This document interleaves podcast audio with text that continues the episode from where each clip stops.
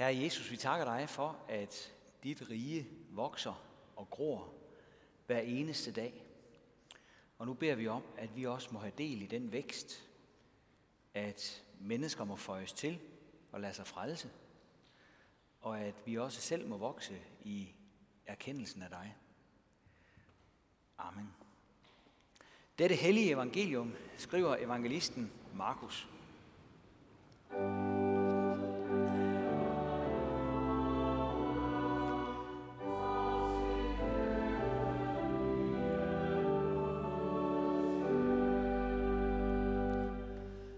Jesus sagde, med Guds rige er det ligesom med en mand, der har tilsået jorden. Han sover og står op nat og dag, og kornet spiger og vokser, uden at han ved hvordan. Af sig selv giver jorden afgrøde. Først aks, så fuld kerne. Først strå, så aks, så fuld kerne i akset. Men når kornen er modent, går han straks i gang med sejlen, for høsten er inde. Og han sagde, hvad skal vi sammenligne Guds rige med? Hvilken lignelse skal vi bruge om det? Det er ligesom et sennepsfrø. Når det kommer i jorden, er det mindre end alle andre frø på jorden. Men når det er sået, vokser det op og bliver større end alle andre planter og får store grene, så himlens fugle kan bygge rede i dets skygge. Amen.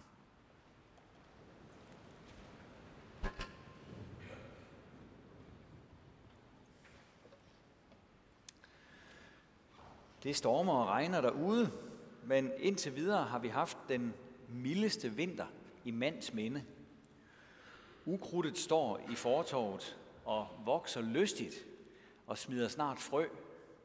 Tænk en gang i februar måned, var. Græsplænen vokser derud af. Vi skal snart have fat i plæneklipperen igen. Det kribler og krabler alle vegne. I dag handler det om voksekraft. Jesus fortæller med billeder, hvor levende og dynamisk budskabet er, som han kommer med. Det, som han giver videre til alle kristne, for at vi også må få lov til at være med til at sprede det. Og når han skal illustrere det, så sammenligner han det med sennepsplanten. Sennepsplanten, den ser ud som på billedet der. Den minder lidt om raps. En busket plante, der kommer et ganske lille frø.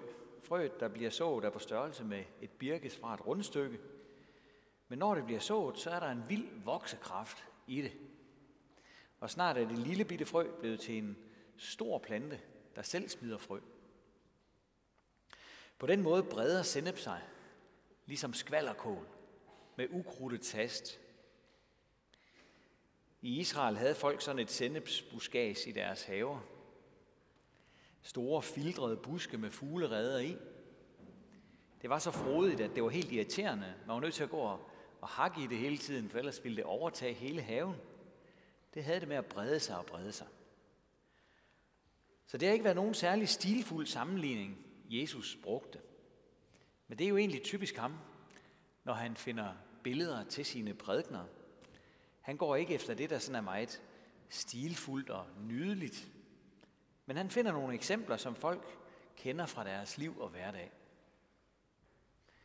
Og denne her irriterende, frodige plante, den bliver altså et billede på, hvor meget voksekraft der er i kristendommen. Fordi ordet fra Gud er levende og virker, hvor det bliver forkyndt. De første, han fortalte denne her historie, det var jo disciplene. De 12 mænd, som han havde udvalgt, og som fulgte ham, og som snart ville blive sendt ud i al verden for at gøre alle folkeslagene til hans disciple. På vej ud i verden med budskabet om Jesus, der skulle de her disciple forstå, at det ikke var dem selv, der skulle være drivkraft i kirkens resultater. De skulle så Guds ord, så at sige, budskabet om Jesus, nærmest som landmænd, der sår en mark til. Men de skulle vide, at det til syvende og sidst var Gud, der ville give væksten, så ordet tog fat i menneskers hjerter. Og disciplene kom til at opleve noget, der mindede om en frodig urtehave. Den spirekraft, som Jesus fortalte dem om, den skulle snart tage fat, gribe om sig og kalde noget stort og livskraftigt frem. Nu ville verden snart blive forandret. Forandret ved det gode budskab om Jesus, om hans liv, hans død, hans opstandelse. Og det skulle ikke ske ved, at mennesker blev imponeret over disciplenes enestående personligheder eller stærke udstråling, deres x-faktor eller hvad ved jeg. Det, der virkelig skulle komme til at flytte noget, det var, når budskabet om Guds søn gik fra mund til mund. Så ville Gud selv gøre det under, at troen begyndte at spire i deres hjerter. Det skulle ikke være menneskers kræfter, der ville blive afgørende. Kraften var Guds egen. Og sådan kom det til at gå. I de kommende år bredte kristendommen sig fra det, vi kunne kalde afkrogenes afkrog, Israels land, der er helt ude i hjørnet, og så ellers ud i hele det store, mægtige romerige. Det voldelige diktatur, som havde holdt hele den kendte verden i et jerngreb, blev forvandlet indefra, fordi mennesker blev kristne. Det begyndte i det små, ligesom et lille bitte birkes, der blev sået. Det så ikke ud af noget, men det tog fat, og det voksede, og det nåede ud i verden. Ikke fordi disciplerne blev generaler og organiserede nogle hære og erobrede andre lande med tvang. Ikke fordi de var rige, så de kunne købe dyre reklamer og sætte op alle vegne. Men fordi Gud gjorde et under, så de 12 mænds forkyndelse blev hørt, og mennesker kom til tro på Jesus og simpelthen lagde deres liv om. Der gik en øh, 8-900 år, før kristendommen for alvor tog fat heroppe i det kolde nord. Men vi lå jo også uden for Romeriet, sådan helt ude i, i den barbariske periferi. Men da det skete, der foregik det på samme måde.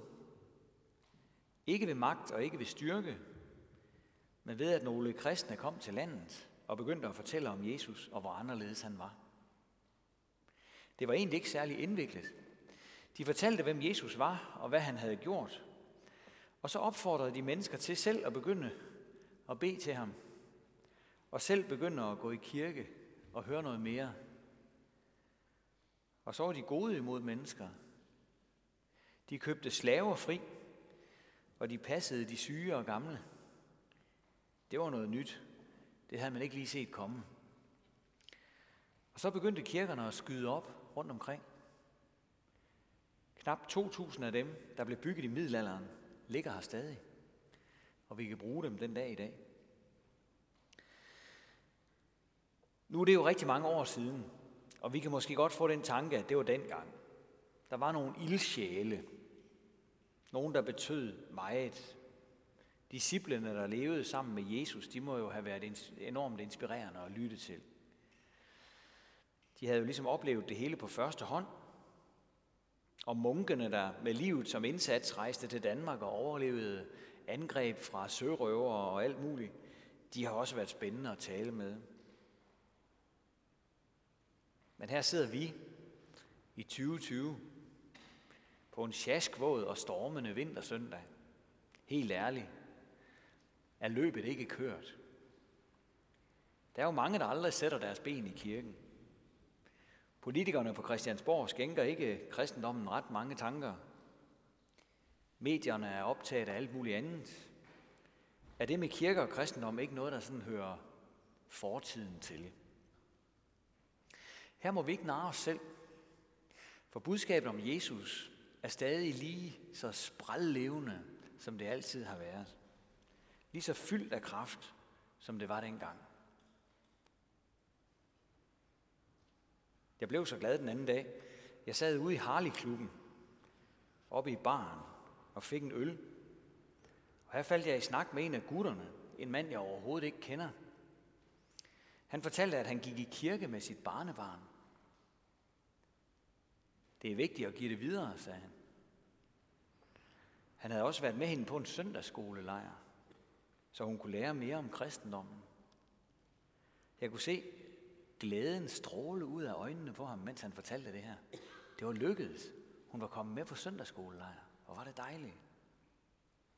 Her var noget, der spirede og groede. Noget, der ville blive til mere. Noget, der ville vokse og udbredes. Og det var han en del af. Med stor glæde. Jeg kom også til at tænke på en ungdomsven, vi havde i Aarhus. Da hun var lille, sendte hendes mor hende hen i den lokale kirke, fordi præsten derhenne gik for at være god til at fortælle historier fra Bibelen. Og det kunne børnene godt lide at høre på. Det, som hun hørte derhenne, det kom til at betyde rigtig meget for hende senere hen. Hun troede på det, hun hørte. Hun blev en personlig kristen med tiden. Hun fik nok en noget anderledes tilværelse, end hun ellers ville have fået. Og først og fremmest, så fik hun et nyt perspektiv på både liv og død, for hun havde lært Jesus at kende. Der var nogle sennepsfrø, der var spiret hos hende. Evangeliet var blevet sået, og hun havde taget fra. Det var blevet til en hel masse hos hende. Forleden dag hørte jeg om en øh, dame i Rusland. Hun var vokset op under sovjettiden. Derovre der smadrede man mange af de gamle kirker for. Kristendommen var jo bare overtro, og hvad skulle man med den, nu når man havde kommunismen?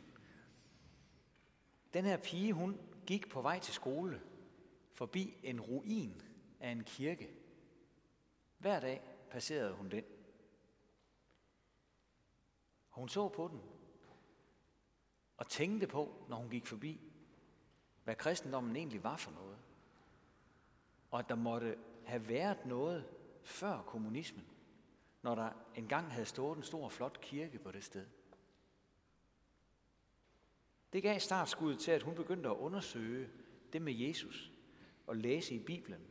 Og hun blev døbt og kom med i en menighed i Rusland. Og den slags historier er der rigtig mange af verden over. Jeg så en statistik forleden. Et forsigtigt skøn er, at der hver dag er 63.000 mennesker verden over, som bliver kristne. Nogle siger 79.000, men 63.000, det er et forsigtigt skøn. Det er godt nok mange mennesker.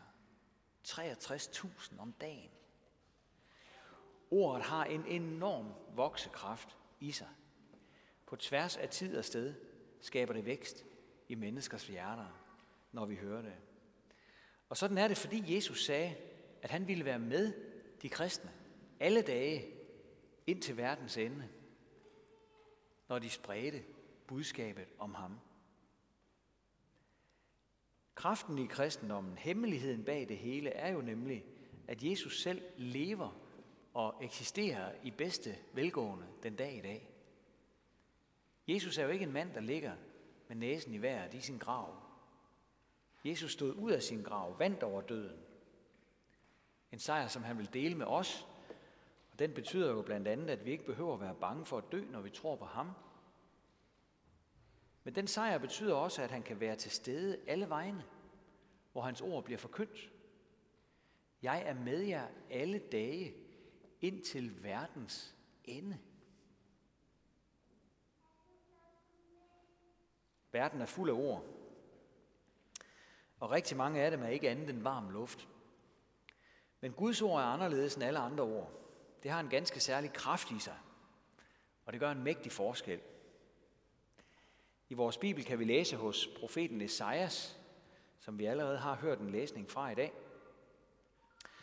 Ligesom regnen og sneen falder fra himlen, og ikke vender tilbage dertil, men væder jorden, befrugter den og får den til at spire, og giver udsæd til den, der vil så, og brød til den, der vil spise.